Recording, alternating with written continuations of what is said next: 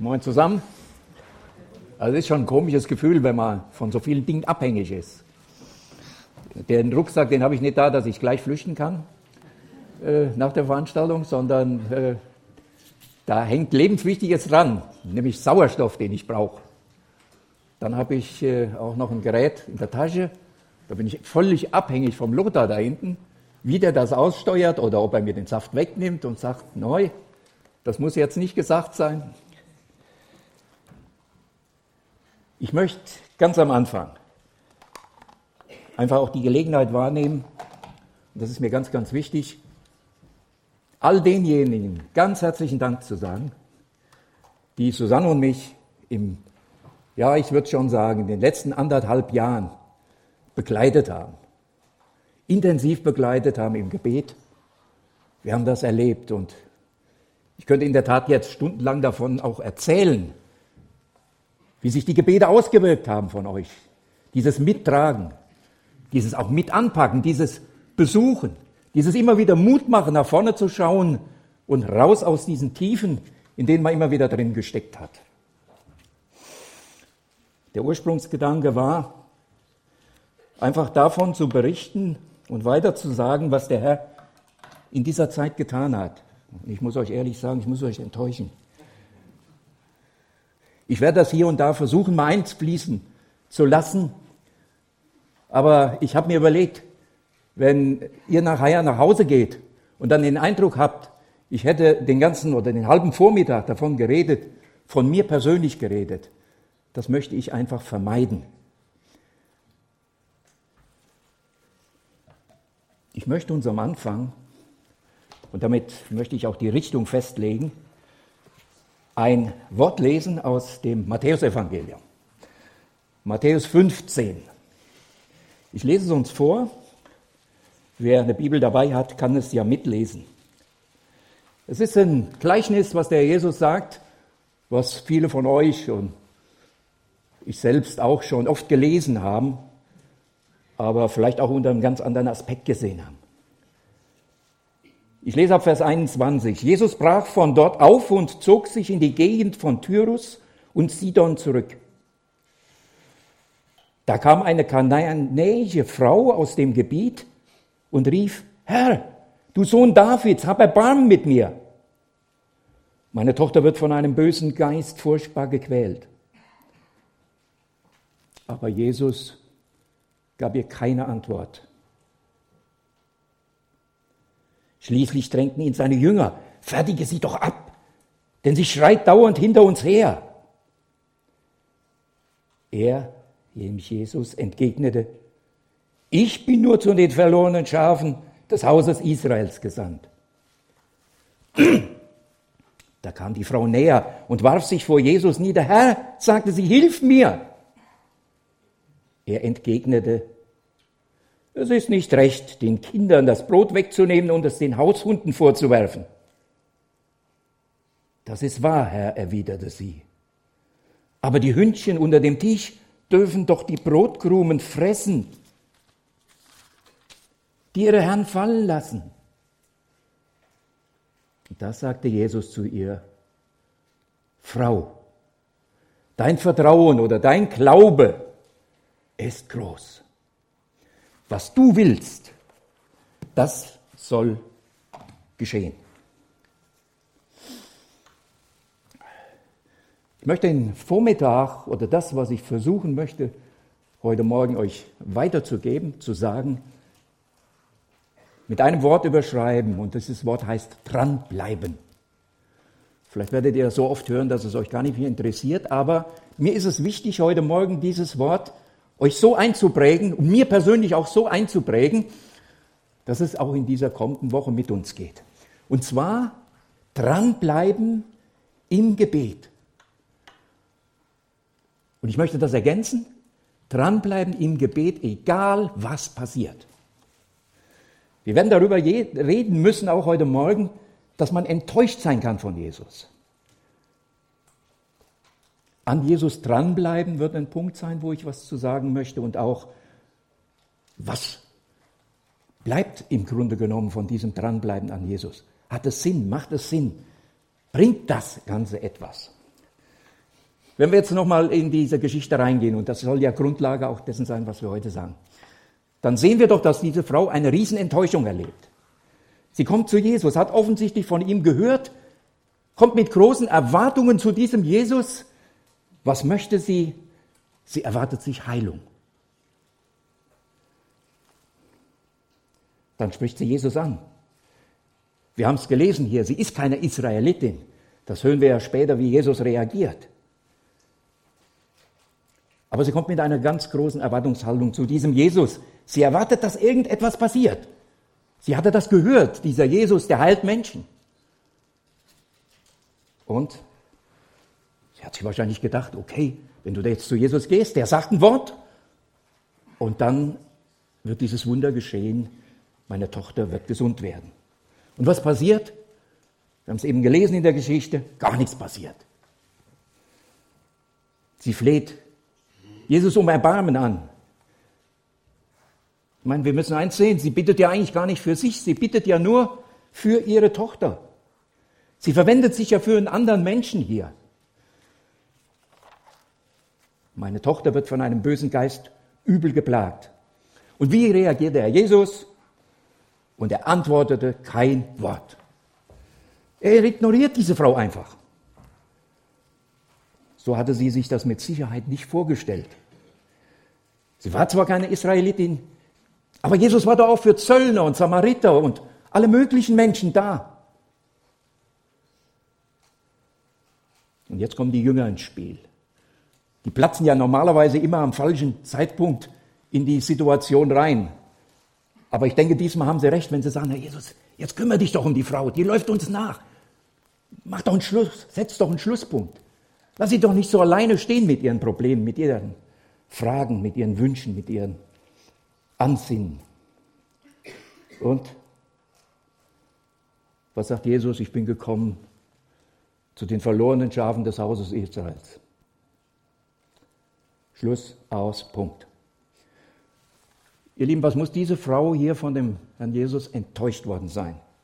Ich denke, das können wir uns sehr gut vorstellen. Was wird in dieser Frau vorgegangen sein? Sie hatte ja von diesem Jesus gehört.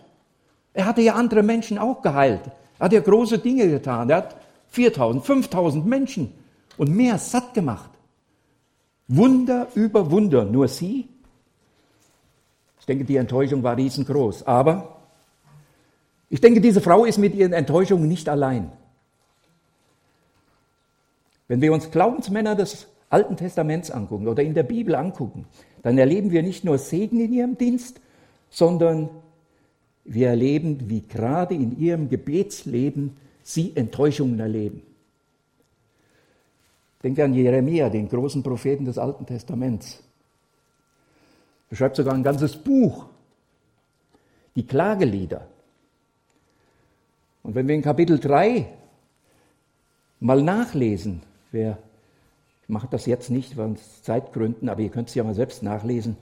Da schreibt er, wenn ich auch schreie und rufe, so stopft er sich die Ohren zu vor meinem Gebet.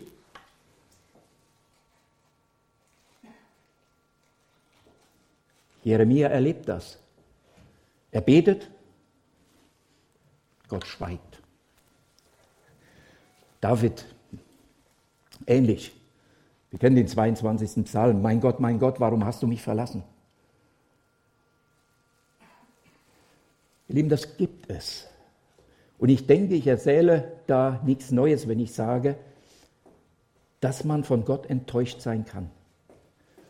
Und ich denke, wir haben auch schon selbst die Erfahrung gemacht. Es ist richtig, es ist wichtig, es ist geistlich. So haben wir gebetet. Und Gott Wir erwarten, dass etwas passieren muss und Gott schweigt.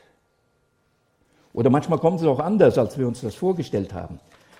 Aber ich denke, wir müssen einfach feststellen, diese Dinge gibt es im Glaubensleben. Das ist nichts Ungewöhnliches. Auch wenn uns dann irgendwelche Wohlstandsevangelisten dazwischenkommen und sagen, ihr müsst nur richtig glauben, dann werdet ihr sehen, dann passieren diese Wunder dann werden eure Gebete erhört. Nein, ihr Lieben. Es gibt Enttäuschungen im Glaubensleben. Und die Bibel verschweigt das nicht. Gucken wir uns Elia an. Auch einer der großen Propheten des Alten Testaments. Der war so fertig, dass er in die Wüste gegangen ist, dass er sterben wollte, dass er gesagt hat, es lohnt nicht mehr. Ich bin sowieso alleine, ist alles verloren. Ich will nicht weiterleben. Ich will sterben. Der starke Elia. Ein paar Tage vorher hat er noch die ganzen Balspriester ausgerottet. Und jetzt in dieser Situation. Enttäuschung auf der ganzen Linie. Und ihr Lieben, das ist es, deshalb möchte ich das heute, heute Morgen erwähnen, das ist es, was zu unserer Nachfolge dazugehört. Und ich denke, wir wissen das sehr genau, wenn wir vielleicht schon lange, lange dafür beten, dass unser Sohn, unsere Tochter zum Glauben kommt. Dass die Ehe der jungen Ehepaare hält, dass sie stark bleibt, dass sie stabil bleibt. Oder dass Heilung passiert. Was passiert? Man hat den Eindruck, Gebete werden nicht erhört. Und das ist, das ist schlimm, das tut weh. Und in diese Situation rein kommt meistens dann der Widersacher und sagt, habe ich dir doch gleich gesagt. Kann ja doch gar nicht funktionieren. Das ist doch nur Einbildung von dir. Und äh, ich muss euch, muss hier einfach mal einen Einschnitt auch machen. Als ich, äh, ich bin sehr mutig in die OP reingegangen damals, weil ich gesagt habe, Herr, es gibt nur zwei Möglichkeiten. Entweder hast du noch einen Plan für mich, dann werde ich nach der Narkose und nach der OP wieder aufwachen. Und dann geht es weiter. Aber es gibt auch eine andere Möglichkeit. Wenn du das nicht willst, dann stehe ich über kurz oder lang in einer Stunde oder wann vor deinem Thron. Und da freue ich mich auch drauf. Eine Riesensache. Ich bin also ziemlich erleichtert auch. Äh, ich muss sagen dazu, dass ich dann gesagt habe, Herr, du wirst auch wissen dann, was du mit der Susanne machst. Dann, äh, die müsste ja dann zurückbleiben, die hätte ja dann das Problem, allein zu sein und damit klarzukommen, während ich ja am Ziel wäre. Aber dann bin ich aus der Narkose aufgewacht in der Intensivstation und dann wollte ich ins Gespräch kommen mit meinem Gott. Und dann habe ich etwas erlebt, das möchte ich keinem, das möchte ich persönlich eigentlich nie wieder erleben. Gott hat nicht reagiert. Ich habe geschrien zu ihm. Natürlich nicht laut, weil auf der Intensivstation gab es ja noch ein paar mehr wie mich, aber innerlich geschrien. Null Reaktion. Zwei Tage lang. Ich hatte das Gefühl, Gott ist in Urlaub gegangen, hat das Handy abgeschaltet und ist nicht mehr zuständig für mich. Ich war in der Tat so verzweifelt wie eigentlich da, wie noch nie in meinem Leben. Versuche mit Gott wieder Kontakt zu kriegen nach der Narkose, nachdem ich aufgewacht bin. Und null Reaktion. Enttäuscht war ich. Ich muss euch sagen, sonst stände ich wahrscheinlich auch jetzt nicht hier. Gott hat wieder reagiert. Nach einigen Tagen konnte ich wieder anfangen, ins Gespräch mit ihm zu kommen. Wir konnten uns wieder austauschen. Und äh, ja, diese schreckliche Zeit war vorbei.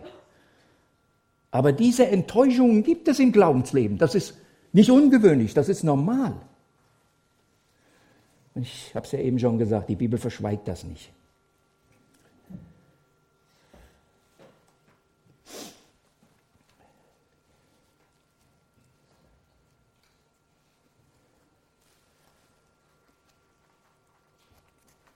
Der Widersacher hat mir natürlich in dieser Zeit auch viel eingeredet.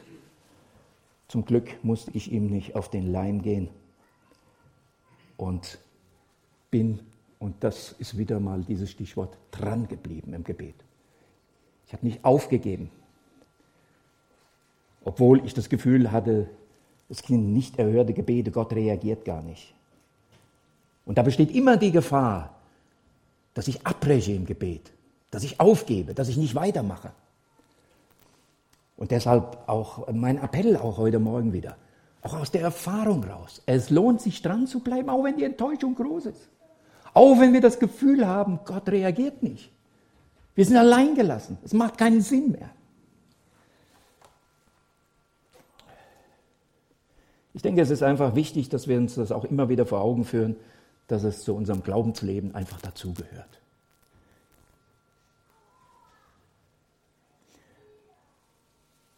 Diese Situationen führen oftmals in eine riesige Anfechtung rein. Aber da gibt es im Jakobusbrief so ein schönes Wort. Da sagt der Jakobus, dass wir uns erfreuen sollen, wenn wir in solche Anfechtungen hineinkommen. Das ist schon manchmal ein bisschen komisch, aber warum? Weil damit unser Glaube gestärkt wird. Weil wir dann anders aus dieser Situation rausgehen, wie wir da hineingekommen sind. Insofern wächst unser Glaube und ist es etwas Positives, auch in solche Anfechtungen hineinzugeraten.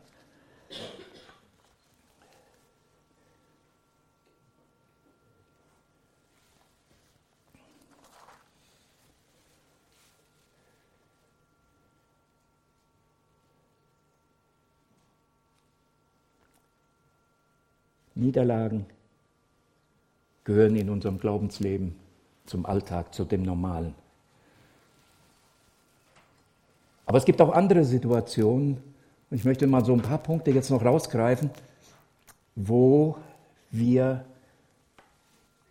einfach erleben, dass Gebete nicht erhört werden. Wie kommt das? Das muss ja auch irgendwelche Gründe haben. Und es gibt da verschiedene Gründe. Wir müssen aber auch einen Grund nennen, und der heißt, dass wir eigentlich selbst daran schuld sind. Warum? Weil wir zu glaubensschwach sind. Hört sich vielleicht hochtrabend an, aber wenn wir daran denken, das Beispiel von Jesus, wie er das von dem Feigenbaum erzählt, in was für Lage wir wären, wenn wir glauben würden, ganze Berge versetzen zu können.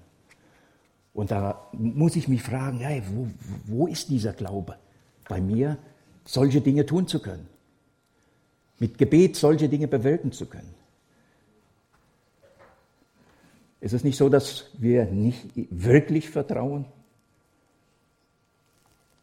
Dass unser Vertrauen so schwach ist, so dieser kleinkindliche Glaube, so dieses absolute sich auf Gott verlassen und damit rechnen. Wie sieht es da aus bei uns? Wenn, wenn wir an Elia denken, der hat gebetet und drei Jahre hat es nicht geregnet. Und dann hat er wieder gebetet und dann hat es geregnet. So was. Und Elia war auch ein einfacher Mensch. Wir haben es ja eben schon mal gehört, ne, mit wie viel Schwächen der behaftet war. Aber das kann Gebet bewirken. Nehmen wir den Mauerfall, den haben wir, das ist das, was uns auch jetzt am nächsten liegt. Nur mal als Beispiel. Man hat jemand gesagt, Kohl wäre der, der Vater des, der, der, der Einheit. Ne? Aber er hat selbst gesagt, nicht ich bin der Vater der Einheit, sondern die Gebete derjenigen, aus Leipzig, die dafür gebetet haben, die haben dafür gesorgt, dass der Mauer gefallen ist. Milge hat es ähnlich ausgedrückt, dieser Stasi-Chef. Gegen ihre Panzer und Raketen waren wir gewappnet. Aber gegen ihre Gebete hatten wir keine Chance.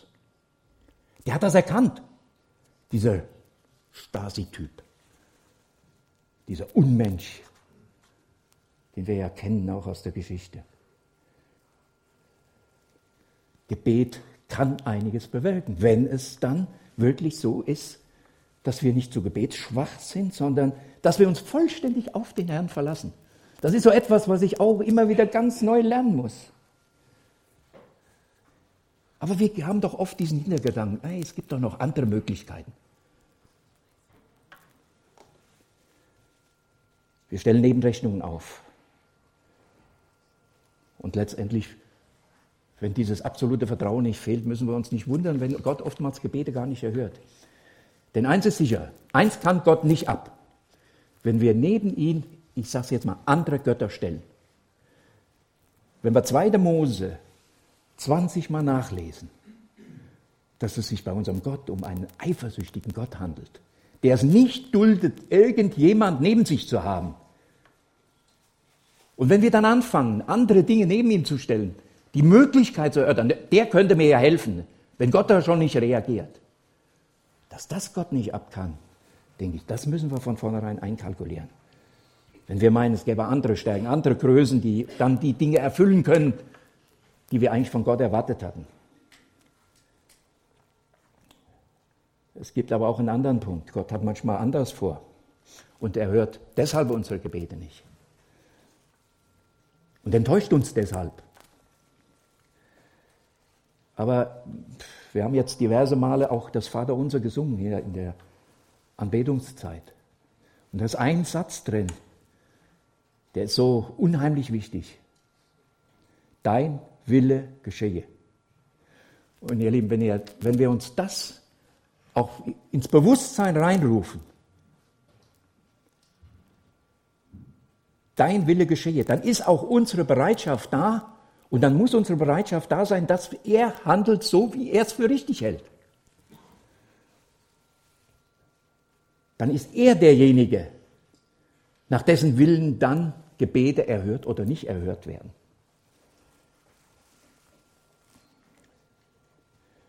Gott hat für jeden von uns einen Masterplan.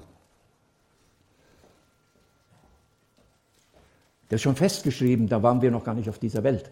Vor Gründlegung der Welt. Alles in ein Buch geschrieben. Jedes Detail. Alles das, was abläuft in unserem persönlichen Leben. Aber nicht nur das. Unser Gott hat uns auch Werke bereitet und vorbereitet, in denen wir wandeln sollen. Das heißt, es ist schon ein umfängliches Paket, was Gott uns hier anbietet. Und äh, ich denke, das eigentliche Problem ist dabei, wir haben einen freien Willen. Das merke ich ja auch immer wieder bei mir. Einen freien Willen, so zu entscheiden und so zu leben, wie wir uns das vorstellen. Dabei weiß Gott allein, was gut für uns ist. Als ich 18 war, hatte ich ein junges Mädchen, von dem ich überzeugt war, das ist meine Frau. Und das war auch so mein Gebet. Ne? ich habe sie nicht gekriegt. Ein anderer hat sie mir abgenommen oder weggenommen. Ich war enttäuscht. Und heute muss ich sagen, und kurze Zeit danach muss ich sagen, wie gut, dass mein Gebet nicht erhört worden ist. Hier vorne sitzt nämlich meine Frau, die für mich bestimmt war, die er für mich vorgesehen hatte, mit der ich jetzt schon, Schatz, wie viele Jahre? Weiß ich schon gar nicht mehr.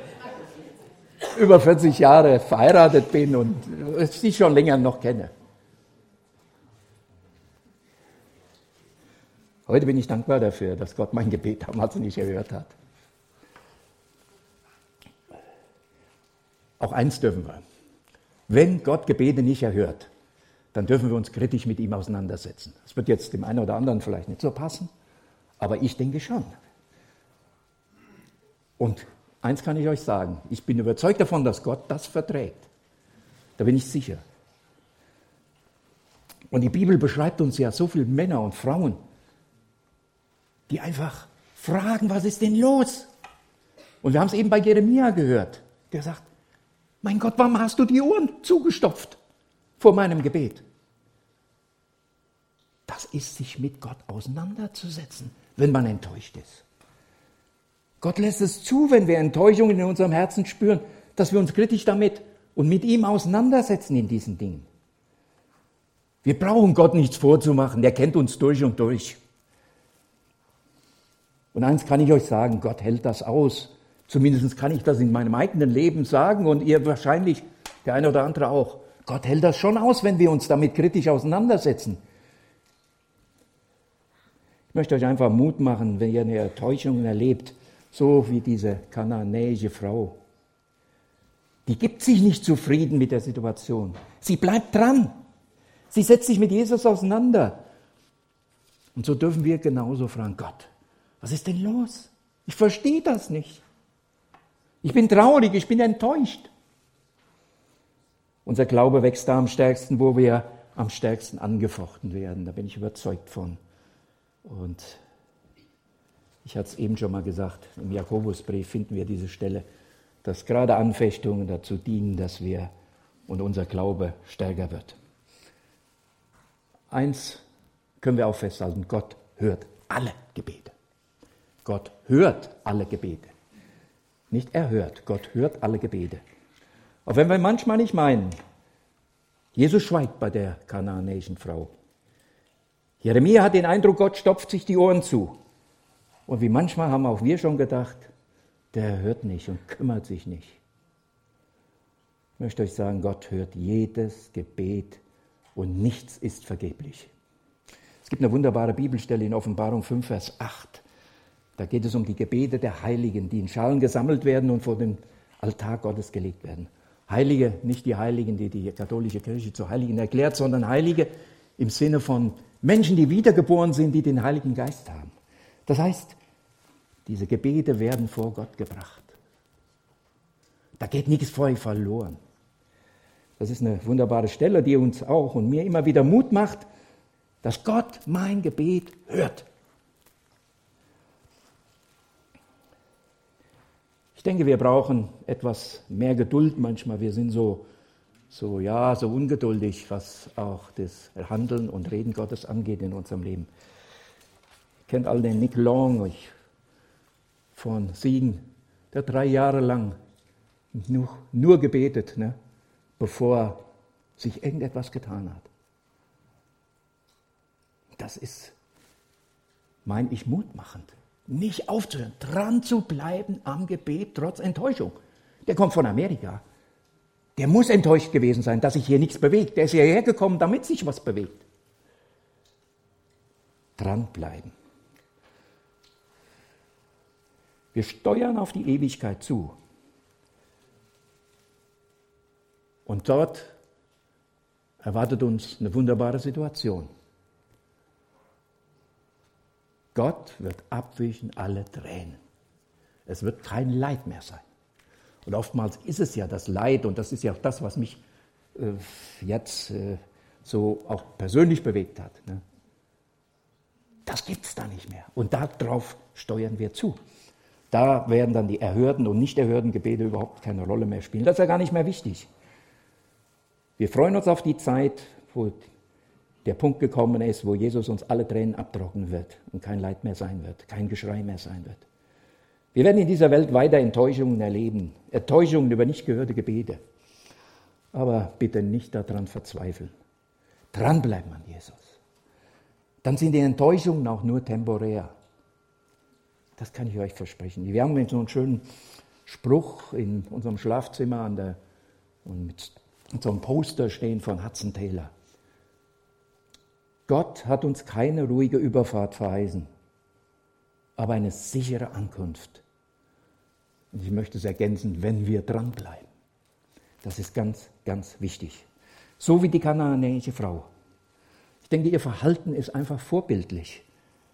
Und äh, dranbleiben, trotz Enttäuschung, lohnt sich.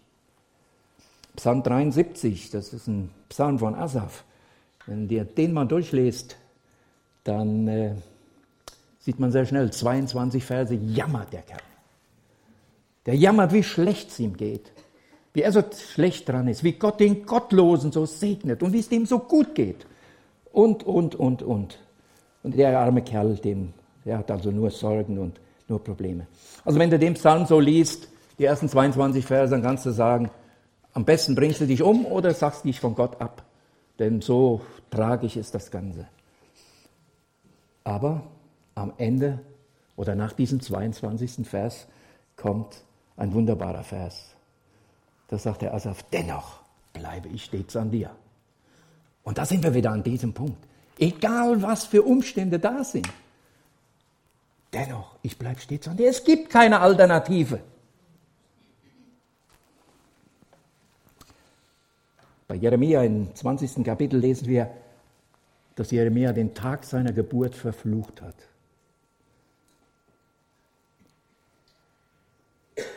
Und am Ende beschreibt er, wie er dranbleiben musste. Wie er gar nicht anders konnte, wie dran zu bleiben. Und das soll für uns auch wichtig sein und Motto sein. Wir wollen dranbleiben. Auch wenn wir vielleicht eine Zeit enttäuscht sind, es hängt ganz, ganz viel Segen daran wenn man von Jesus nicht ablässt. Weiterbeten. Weiterbeten für unsere Kinder. Weiterbeten für unsere Ehepartner. Weiterbeten für Freunde, Gemeinde, für den Pastor, für die Ältesten, für die Leiter. Dranbleiben. Am Gebet. Nicht aufhören. Auch wenn die Enttäuschungen manchmal da sind. So wie die Frau in unserer Geschichte dranbleibt. Und was ist das Ergebnis dieses Dranbleibens? Die Tochter wird gesund. Das ist das Erste. Aber nicht nur das alleine. Das wäre ja genug. Die Frau wäre jetzt begeistert nach Hause gegangen, hätte gesagt, wunderbar, hat alles geklappt. Ich bin dran geblieben und meine Tochter ist gesund geworden. Aber ich denke, wir müssen noch etwas sehen. Der Jesus sagt zu ihr, dein Glaube ist groß. Ist das nicht eine fantastische Auszeichnung auch für diese Frau? Und wünschten wir uns das auch, nicht auch, dass der Jesus zu uns sagt, euer Glaube ist groß? Wenn er das in der Ewigkeit von mir sagen würde, das wäre was Tolles. Ich glaube es zwar nicht, weil ich meinen Glauben kenne, wie wackelig der ist, aber das ist eine Auszeichnung, die der Jesus hier und dieser kananäischen Frau gibt. Es ist kein Problem, wenn alles im Leben funktioniert. Wenn die Kinder gesund sind, du hast einen guten Job, die Finanzen sind gut, kannst Urlaub machen, bist gesund. Da Gott zu loben und dran zu bleiben, ist einfach. Aber wenn die Enttäuschungen kommen, wenn der Sohn oder die Tochter nicht mit dem Herrn gehen, ich sage es jetzt mal so, wenn meine Frau mich vielleicht verlässt, wenn ich krank bin und trotzdem dann das Loblied des lebendigen Gottes anstimme, ich denke, das ist dann wirklich echter großer Glaube. Und dieser Glaube, der hat Ewigkeitswert. Die Frau hat vor 2000 Jahren gelebt. Und heute, heute an diesem Sonntag reden wir über sie.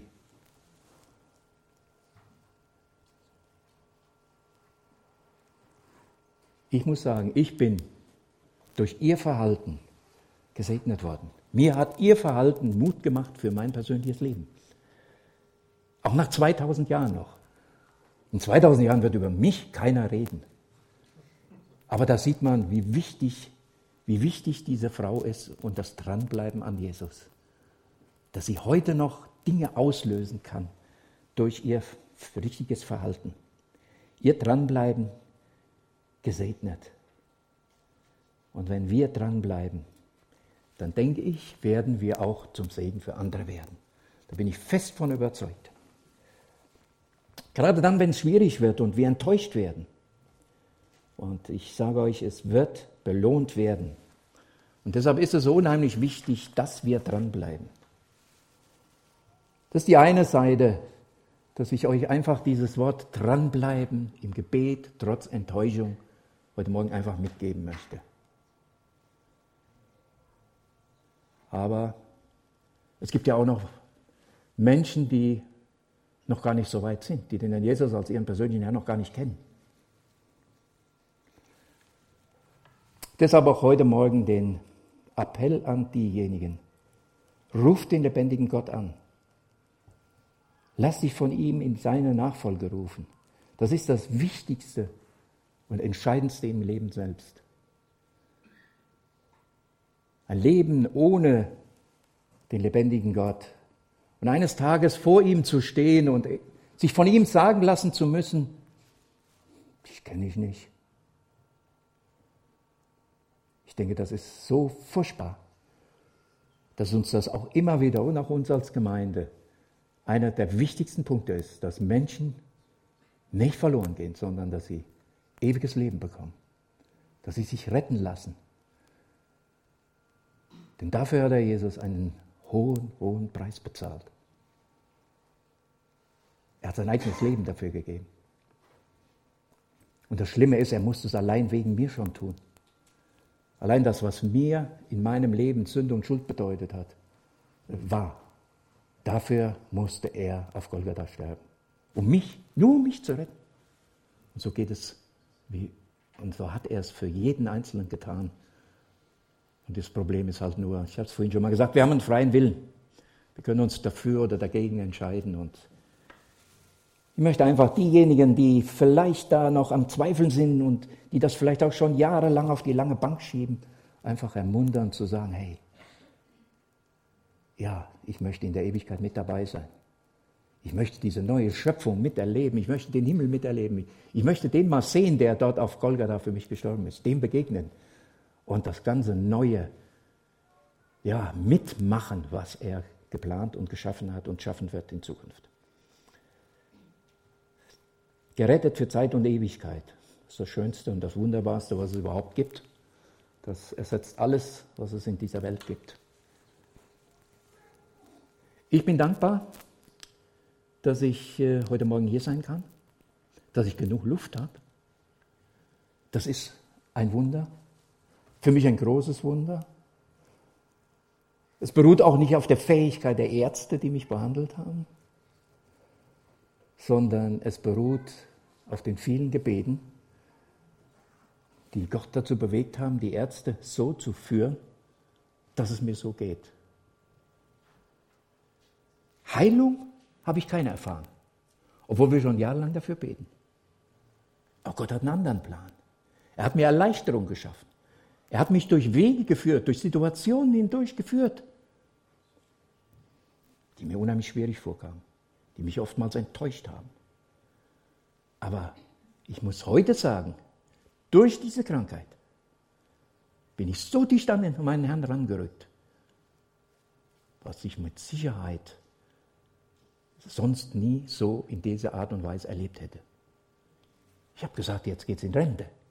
Jetzt können wir mal Urlaub machen. Jetzt können wir mal nach Kanada fliegen. Jetzt können wir mal nach Israel fliegen, wo wir schon immer mal hin wollten. Neu ist nicht möglich. Gott hat es anders geführt. Natürlich kommt dann Enttäuschung auf, aber es bindet viel mehr an ihn. Aber ganz wichtig ist dann dran zu bleiben an ihm.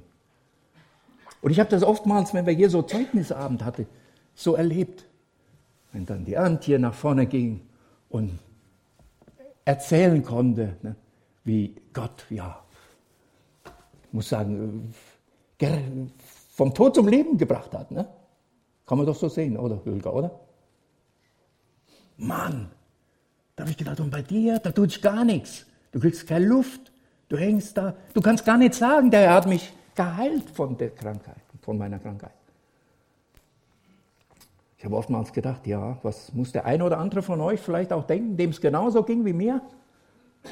Ich habe da, kann da nicht mitreden. Warum hilft er da so? Beim Jürgen anders?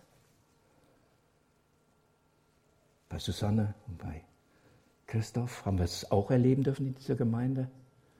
Gott hat ganz anders reagiert. Er hat ganz anders auf unsere Gebete reagiert. Und dass da anfänglich Enttäuschung aufkommt, ich denke, das ist eine ganz normale Sache. Aber da muss man mit leben. Und das wollen wir auch der Autorität Gottes überlassen. Ich denke, das ist ein Lernprozess. Und mir bleibt auch an diesem Morgen nur eins, einfach nochmal den Appell an uns alle. Dranbleiben im Gebet, trotz Enttäuschung oder wenn Enttäuschungen da sind. Es lohnt sich. Gott wird es belohnen. Auch wenn wir manchmal den Eindruck haben, er schweigt. Er reagiert nicht. Wir sind alleine gelassen. Es macht keinen Sinn mehr. Doch, es macht Sinn. Es macht ganz viel Sinn. Nur so lässt sich auch die Schwierigkeit des Alltags überwinden mit einem solchen Herrn im Rücken. Ich möchte noch mit uns beten. Herr Jesus, ich möchte dir Danke sagen, dass du so ein wunderbarer Herr bist und dass es sich in der Tat lohnt, dran zu bleiben. Dran zu bleiben am Gebet.